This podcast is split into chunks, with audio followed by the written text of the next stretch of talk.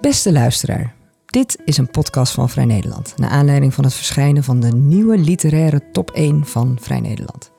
Ik ben Marleen Slop, eindredacteur bij Vrij Nederland en ik spreek met Jeroen Vullings, onze onvolprezen letteraman, over zijn literaire actualiteit.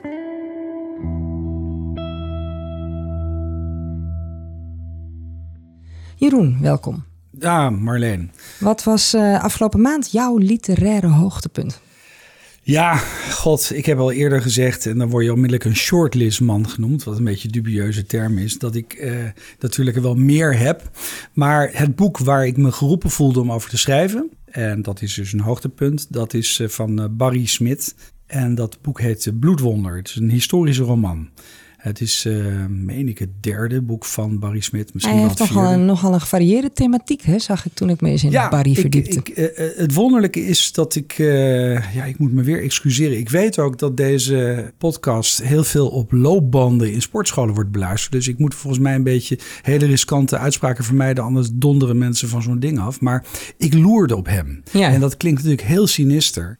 En zo bedoel ik het niet, want ik, ik kijk altijd goed naar schrijvers die me op een bepaalde manier zijn opgevallen. En wat, wacht wat, ik tot... wat gebeurt er dan? Wat, nou ja, wat is het dan in zo'n schrijver wat je aandacht trekt? Uh, dat ze iets gedaan hebben waar ik een grote belofte in zie. Dat ik uh, vermoed dat er een boek aankomt dat uh, hen zelf zal verrassen. En dat mij heel erg blij zal maken. En wat zijn de signalen voor dat ja, soort... In dit eh, specifieke geval was het een signaal. En ik weet bij god niet meer hoe dat kwam. Misschien heeft iemand het ooit gezegd. Misschien heb ik het zelf gezegd naar aanleiding van de eerdere boeken van Barry Smit. Waarschijnlijk heeft hij het zelf gezegd. dat hij namelijk uh, beïnvloed is door uh, Cormac McCarthy. En dat is voor mij de literair de grote gorilla in de kamer. Dus uh, ik vind het altijd wel wat. Als mensen dat zeggen, dan ben ik blij met een geestverwant of een bloedverwant. Nou, ze moeten het dan nog wel waarmaken natuurlijk. Ja, je kan zoveel dat is waar. Shakespeare, ik ben ontzettend beïnvloed ja, door Shakespeare. Nou, dat zijn meer Engelsen die veilig binnen de kanon willen blijven. Ja. Daar, dat is schaapverwekkend. Maar Cormac McCarthy, dat vind ik nogal wat. En uh, ook omdat uh, hij eigenlijk niet evenaren is. Je ziet, uh, ik lees heel veel Amerikaanse schrijvers die weer op de markt zijn gebracht als ja, grote leerlingen. En het, er is eigenlijk geen enkele epigoon die in staat is geweest om die Cormac McCarthy te evenaren. Want doe ook nog even voor, voor de luisteraar op de loopband in de sportschool. Wat, nou, kijk, waar, waar kennen we McCarthy van? We kennen hem van een, ja, dan moet je onmiddellijk over films tegenwoordig beginnen. Hè? Maar er is een verfilming geweest van een western. All the Pretty Horses heet het, meen ik. En dat gaat over een jongen die uh, op, op zoek is naar uh, avontuur. Die woont in Nieuw-Mexico en die gaat de grens over Mexico. Nou, daar krijgt hij meer avontuur dan hem lief is. Uh, in het einde van die trilogie, of nee, niet het einde. No Country for Old Men, was dat ja, niet ook? Van, dat is weer een andere, dat is een waarkant. Maar in ieder geval, het komt er altijd op neer dat die hoofdpersonen zich op grenssituaties, of dus figuurlijk en letterlijk zijn ze moreel en als het gaat om hun plaatsbepaling, zijn ze ergens waar hun, hun wereld aan het wankelen is.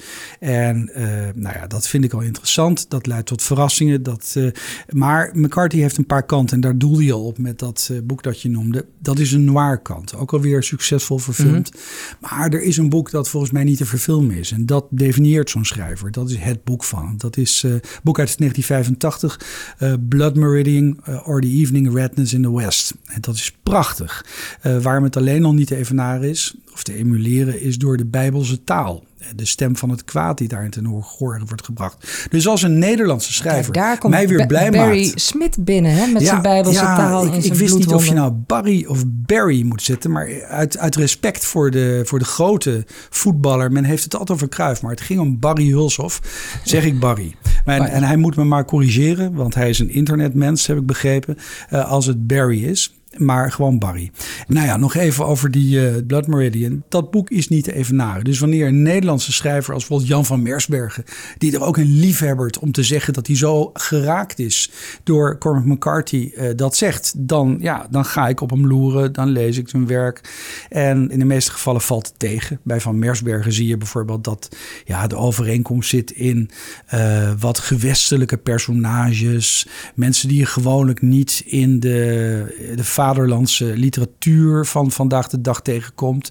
Dus dat zijn mensen die zich onledig houden met een wasstobbenrace. of die uh, aan crossmotor uh, races doen en zo. Of ellendig in een dorp zitten. Maar heel erg kostelijk hoor. En die mensen drukken zich ook dus niet op een heel erg randstedelijke manier uit. Het is niet zo ironisch, niet zo witty. Nee, het zijn korte, simpele opmerkingen waar heel veel menselijke wijsheid in besloten ligt. Dus wat romantisch beeld van de, ja, de bewoner van de klimpregio. Ja. Nou, als ik het zo zeg. En ja, dat is het dan. En dat zou je ook kunnen zeggen, die invloed van McCarthy. Dan zou je kunnen zeggen, nou, Jan, volgens mij uh, hou jij gewoon heel erg van Amerikaanse literatuur. En dan ben je meer iemand die in het spoor uh, werkt van Willie Flautin. Die uh, meer menselijke compassie betracht, de menselijke conditie eert. En bij wie mensen ook altijd heel veel ellende meemaken. En dat allemaal in die directe taal. Dus dat is nou niet typisch Cormac McCarthy. Dus toen Barry Smith, want ik dreig wat af te dwalen. niemand kan dat zo mooi als ah, jij. Nou ja, dat, dat weet ik niet. Want mensen moeten, nou in ieder geval zijn ze misschien nu ook wel in gevaar gebracht op die loopband. Dat ze in slaap ges... Maar in ieder geval, het komt erop neer dat Barry Smith dus even nu voor de honderdste maal uh, aankwam met Cormac McCarthy. En uh, toen dacht ik, nou volgen. En inderdaad, in eerdere boeken van hem ruige situaties, uh, terug naar het dorp, drugs, verdovende drugs, maar veelbelovend, maar geen uh, Cormac McCarthy. En nu kwam hij opeens met een historische roman aan. Laat ik vooropstellen, ik vind het geslaagd. Ik vind het weer geen Cormac McCarthy, maar dat doet er niet toe. Het is een prachtige historische roman en het speelt eind 19e eeuw. Het gaat over een godsvrezende molenaarszoon uh, die wat gevoelig van natuur is en die toch wel zo beschermd wil leven dat hij ook niet het beroep van molenaar kiest, zoals zijn vader dat gedaan heeft en zijn voorvaderen, maar dat hij timmerman wordt. Nou, daar is allemaal niets op tegen. Hij heeft in zijn jeugd iets vreselijks meegemaakt. Hij is betrokken geweest bij een lynchpartij op een onschuldige, zo bleek achteraf. En hij voelt zich daar de rest van zijn leven schuldig voor. Hij wordt als Job verschrikkelijk beproefd in het leven. Ik mag natuurlijk weer niet alles verklappen, maar in ieder geval wel dat hij een kind verliest en daar blijft het niet bij.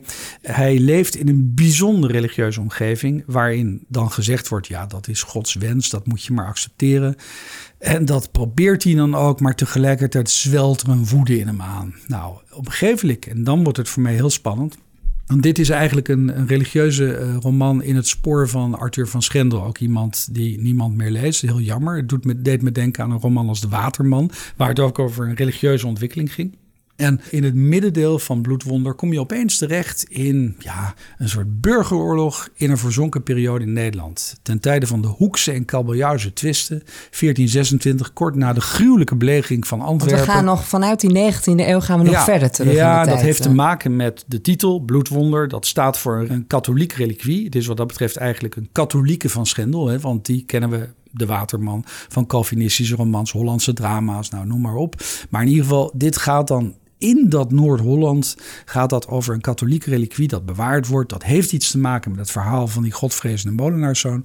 En die zo beproefd wordt als Job. En dan lezen we over de oorsprong van die reliquie. Hoe dat een reliquie werd. En daarvoor moet je dan terug naar die krankzinnige tijd, Hoeks en kabeljauwse twisten. Ik heb uh, buiten literair, maar met, met danig heb ik me geïnformeerd hoe het nou zat met die hoeken en kabeljauw. Want ik wist niet meer wie wie was omgevelijk. En dat wisten ze zelf volgens mij ook niet helemaal meer. Maar het kwam er wel op neer dat er gruwelijke dingen plaatsvonden. Het is bijna een equivalent van de 30-jarige oorlog in Duitsland. Als het gaat om de slagpartijen, de verminkingen. Nou, kortom, dingen die je wel weer ja, bij ambitieuze exercitie om zoiets. Uh, ja, dat vond ik geweldig. Ik vond ook dat ik vond het daarin dat hij, want hij heeft zich gebaseerd op een familiegeschiedenis. Hè? De Smit heet de, Barry Smit heet de, de hoofdpersoon van zijn achternaam. Dus, en daar is hij misschien wel heel respectvol geweest. Je wilt toch ook niet schrijven dat je over, overgrootvader een godgruwelijke aterling is. Dat zou je wel moeten doen als schrijver. Maar hij was helemaal los van alles daar bij die Hoeks en Kabeljauwse twisten. Want ik denk dat hij toch niemand meer gekend heeft uit die tijd. En, en, en daar zag je dat zijn geestkracht tegenover de feiten het overnam. En dat hij, uh, dat hij met schwung schreef. En, en dat zou hij meer moeten doen in vervolgboeken. Nou, ik kan niet alles verklappen. Maar ik vind dit wel uh, ja, een auteur om in de gaten te houden. Te blijven houden. Ik vind ook dat hij bewezen heeft dat hij een, uh, een serieuze schrijver is.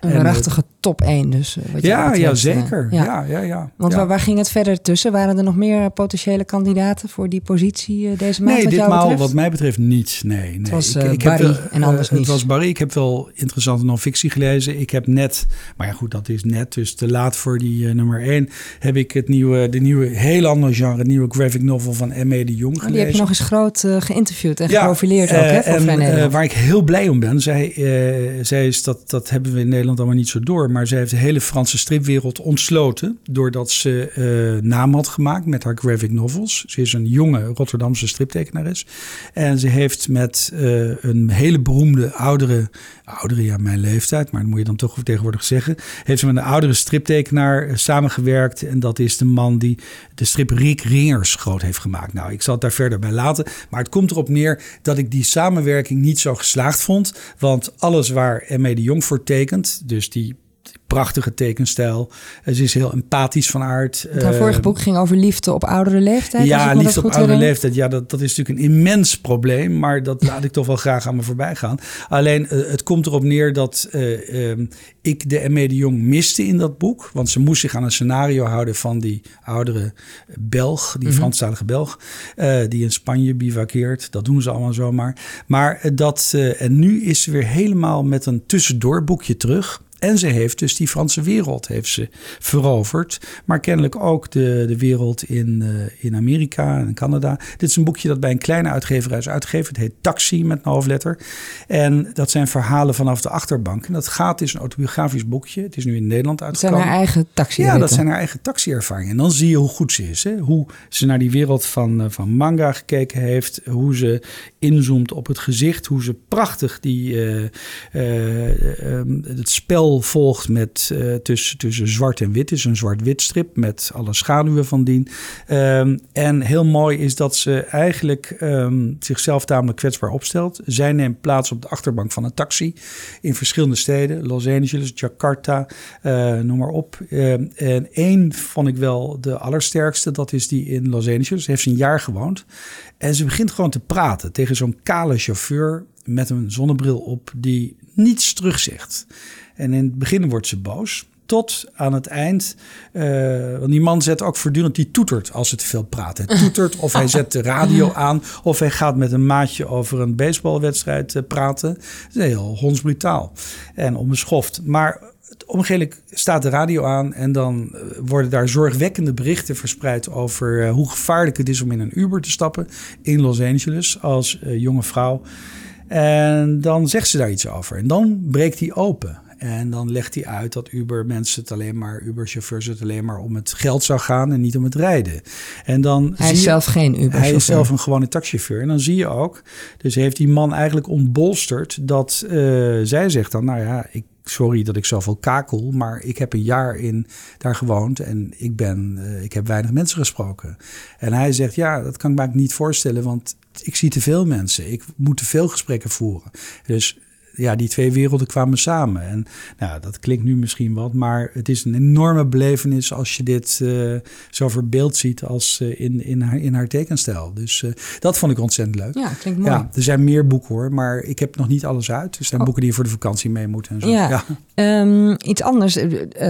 Barry Smit was al historische fictie. we weten van jou dat je een grote historische belangstelling hebt. Eerder dit jaar maakte je de, mag ik wel zeggen, uitslezenswaardige en volstrekt eigenzinnig getimede geschiedenis special voor Vrij Nederland. Ja, met de kop van Maarten van Rossumvoort. Precies. Altijd goed. Uh, inmiddels zijn de nominaties voor de Libris Geschiedenisprijs bekend. Uh, heb je dat ja. meegekregen? Ja, ik heb ze niet helemaal paraat, moet ik je zeggen. Nou, er zaten er een paar bij filmen op uh, die, die ook in, in onze special aan de orde kwamen. Ja. Beatrice de Graaf tegen de terreur en Bart van Loon natuurlijk met zijn Bourgondiërs. Mm. Annette Mooi met de eeuw van Giselle. Ja. En Giselle uh, is in Vrij Nederland ook nog Kasten Peregrini, Kasten Peregrini ja. uh, rijk aan bod gekomen.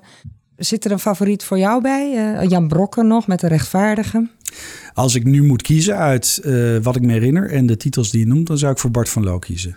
Ja, dat vind ik echt wel, ja Belgen die aan geschiedenis doen worden al snel meestervertellers genoemd en zo. Maar in dit geval vind ik het leuke dat uh, die man uit zo'n rijkdom put en uh, interessant voor mensen die van andere podcasts ook nog houden, is dat hij uh, op Clara een podcast heeft over de Bourgondiërs. Oh, en dat hij dat op een hele andere manier doet dan in zijn boek. Dus hij speelt met die stof. Ik word ook altijd veel wijzer van hem. Ik heb ook al zijn Frankrijk boeken gelezen. En ja, het is een bezetene die me heel mooi kan schrijven. Dus dat vind ik al voldoende voor hem om zo'n prijs te krijgen. Ja. Dus, uh, en gelukkig hebben heel veel mensen door, want het is een boek dat, uh, dat gretig gelezen wordt. Dus dat geeft weer hoop. Ja, um, we hebben het nu over je hoogtepunten uh, van de afgelopen maand. Waren er ook dieptepunten? Nou, dieptepunten, dat klinkt alsof ik er heel erg onder leid. Maar ik heb me wel een beetje achter mijn uh, stevige oren gekrapt bij dat nieuws over die Buckaroo, als ik het goed uitspreek. En ik denk dat leidt weer tot een, ja, tot een extatisch. Is, ja, dat, is, dat zou de tegenhanger zijn van, van het. Het gaat erom dat uh, boekhandels noodlijdend zijn. Dat is heel erg. Ik heb er wel eens een column over geschreven dat we onze uh, plaatselijke boekhandel moeten steunen. Daar sta ik 110% achter. maar er is altijd iets dat Bolcom is een behoorlijke concurrent van die boekhandel. Want die kunnen boeken, die laten ze uit het Centraal Boekhuis komen. Dus het is niet zo dat ze een voorraad hebben. En die, ze steunen met snelle levering. Wat veel mensen niet weten is dat je wanneer je bij een boekhandel een boek, een courantboek bestelt, dat je dat de volgende dag ook in huis kunt hebben. Maar die boekhandels die, die leiden dus verliezen doordat eh, mensen het makkelijker vinden om bij Bolcom te bestellen. Ik vind het geen schande, wil ik erbij zeggen, want die teneur neemt dit, uh, dit bericht over Buckaroo, heeft dat aangenomen om bij Bolcom te bestellen. Want er zijn heel veel producten die, uh, waar, waarvan ik bij God niet weet waar je die zou moeten kopen. Dan vind ik het bijzonder handig dat je ze daar koopt. Maar wanneer het kan, wanneer je een speciaal zaak hebt, en met boeken ben ik daar wat strikt in, dan ga ik natuurlijk altijd naar een boekhandel. Maar ja, nu hebben de jongens van Das Mag, hè, het zijn kereltjes, die hebben, die hebben weer iets bedacht, een stuntje. Daar zijn ze heel goed in, altijd stuntjes. En uh, dan krijg je mailtjes met hallo. Hallo en, Jeroen staat er dan waarschijnlijk Nee, nee, nee, het is niet gepersonaliseerd. Daar mag ik nog dankbaar zijn. Dus hallo, hier bericht van Twaan en nog zo'n jongen. En uh, dan berichten ze weer iets. En nu was het dat zij het alternatief hebben om de boekhandel te helpen uh, tegen Bolkom. Nou, de boekhandelaars die, uh, die reageren extatisch. Er is een besloten site op Facebook die heet, uh, geloof ik, berichten uit het boekenvast. Pak en dan zie je hoe blij mensen zijn en terecht, want ze hebben hulp nodig. Maar ja. Ik denk dan, ja, denk een beetje meer na. Deze jongens, dat, dat zijn geen uh, heiligen. Het blijft, uh, dat is eerder gebleken bij Das Mag, gaat het gewoon om een, om een verdienmodel. En uh, dit is niet zoiets dat ze zomaar als, als stichting of zo brengen. er was een, iemand op Twitter, die heeft daar iets interessants over gezegd. Een blogger. Edith geheten. En die eh, wil ik toch wel even voorlezen. Die schrijft: Bookaroo uh, rekent 5% over elk besteld boek. Bij een gemiddelde prijs van 20 euro is dat 1 euro. Met die eerste 10.000 bestellingen verdienen ze 10.000 euro. De boekhandel legt er veelal op toe. De boodschap deugt. Koop lokaal. Het verdienmodel niet. Houd je van de boekhandel? Koop dan daar. Nou, daarmee is alles gezegd. Want Bookaroo zegt nu, ze zwepen mensen op om 10.000 eh, boeken te kopen. Want dan, uh, nou, dat doel willen ze halen. En daar zou dan een voordeel aan verbonden zijn. Nou, ik vind het prima. Maar je moet niet vergeten dat uh, vooral deze heerschappen daar, daar gewoon aan verdienen. Ja. En dat het echt, uh, ja dat er betere manieren zijn om je plaatselijke boekhandel te steunen. Wat, wat ook niet goed is voor de plaatselijke boekhandel, heb ik begrepen, is uh, het ter ziele gaan van het boekenprogramma van de VPRO. Was dat voor jou ook een dieptepuntje? Ja, nou ja, dieptepunt. Um, niet helemaal, om eerlijk te zijn. Ik ja, hoe keek... ga je hier nou eens diplomatiek ja, en elegant je uitredden? Ik, ik, ik, ik, vond het een, eh, een, eh, een, een prima programma. Jeroen van Kan vind ik, een, vond ik een uitstekende interviewer. Dat vond ik wel de beste van iedereen. Ook beter dan Brands eigenlijk, als ik eerlijk ben. Omdat hij een stuurse kant durfde te laten zien ten opzichte van schrijvers. Hij dorst echt dingen te vragen die niet mal zijn.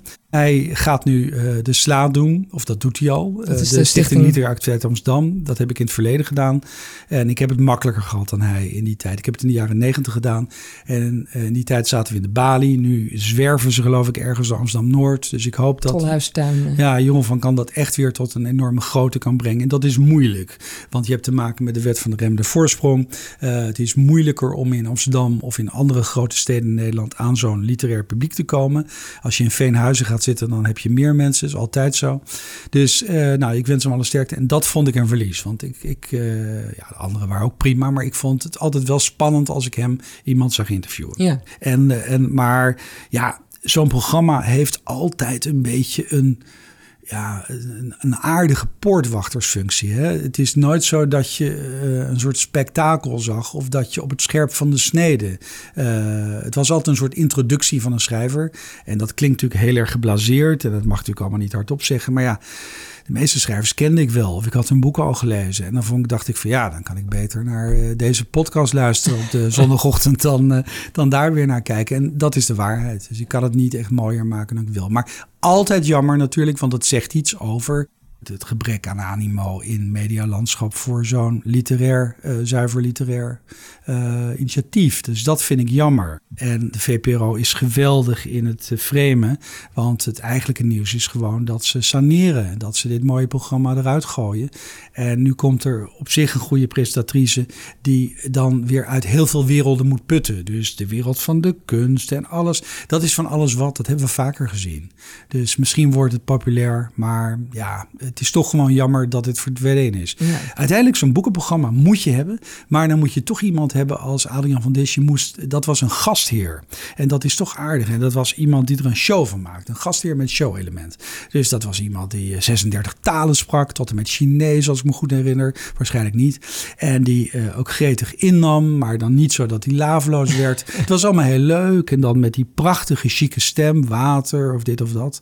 Dus uh, als er toekomst is voor, uh, voor de boekenwereld, dan, uh, dan moet dat van één kant komen van Omroep Max. En Omroep Max moet dan Pieter Waterdrinker en mij engageren. en dan komt het allemaal goed, ik beloof het. Een maar dat doen ze niet, want die zijn natuurlijk alleen maar bezig met Hendrik Groen. Um, wat goed is voor de boekhandel, denk ik, is dat er weer vakantie aankomt. wat, wat raad je ons aan om in de koffer te stoppen? Ja, god, of ik het wat, moet Wat stop je zelf ja, in de koffer? Laten we daar eens over hebben. Anders, uh, Want wat, hoe doe jij dat? Je kan natuurlijk. Taak kan ik niet ga, ga je eindelijk de Toverbergers lezen? Nee, of wat, nee, nee, nee, nee, nee. Het is altijd, altijd ontzettend moeilijk. Want ik heb uh, tig keren de verkeerde boeken meegenomen. Dan nam ik inderdaad de hele proest in het Frans mee. In dundruk. En dan zat ik Vol ergens... zonnebrandvlekken ja, trof je dat dus later dan, liep, dan zat dat in, in plastic. Althans in een plastic tasje veilig in die koffer. En dat ging weer terug. Dus je moet boeken meenemen die niet te licht zijn. Dat is het uh, niet te licht en niet te zwaar. En, uh, en de e-reader, ben je daar nog niet toe over? Nou, die is. Uh, nee, nee, ik heb dat wel eens geprobeerd. Maar ik vind het gewoon heel fijn om een echt boek in handen te hebben. Dus dat, dat nee, dat doe ik niet graag. Een e-reader is fantastisch in een vliegtuig. Als je niet in slaap wil vallen of minder snel, dan werkt het. Maar verder uh, laat ik dat graag aan me voorbij gaan. Ik heb uh, mezelf ga ik trakteren op op het herlezen van alle hoofdwerken van James Elroy. James Elroy is een Amerikaanse, ja, manische, gekwelde crimeschrijver.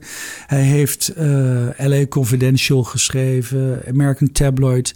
Hij heeft een soort um, een reeks boeken over Los Angeles. Uh, foute Waar, waar gaat jouw reis naartoe eigenlijk dit jaar? Nou, dat moet nog nader bepaald worden. En waarschijnlijk is die ook niet lang genoeg om, uh, om, uh, om al deze boeken te lezen. Maar ze zitten wel al in de koffer. Dus het wordt een laatste moment besluit. Maar het komt erop neer dat, uh, dat James Elroy's boeken, de American Tabloid en andere, die zijn heruitgegeven in een prachtige editie. Uh, Everyman's Library. Dat is de Engelse tegenhanger van uh, Library of America. Het is een hele mooie editie. Dan zitten ze allemaal in één band. Dus dat zijn twee dikke banden waarin zijn hoofdwerk zit. En er is een nieuwe roman verschenen van James Elroy, The Storm. En dat speelt ook weer, het is een beetje een prequel op eerdere. Dat speelt eigenlijk in, uh, het zit tussen die twee reeksen van hem in. Dat LA Quartet en die reeks waar American Tabloid in zit. De USA Trilogy. Uh, dus, en dit speelt in, tijdens de oorlog. Dus waarin Japanners, onschuldige Japanners geïnterneerd worden. Dus we hebben het dan over de westkust van Amerika, Los Angeles.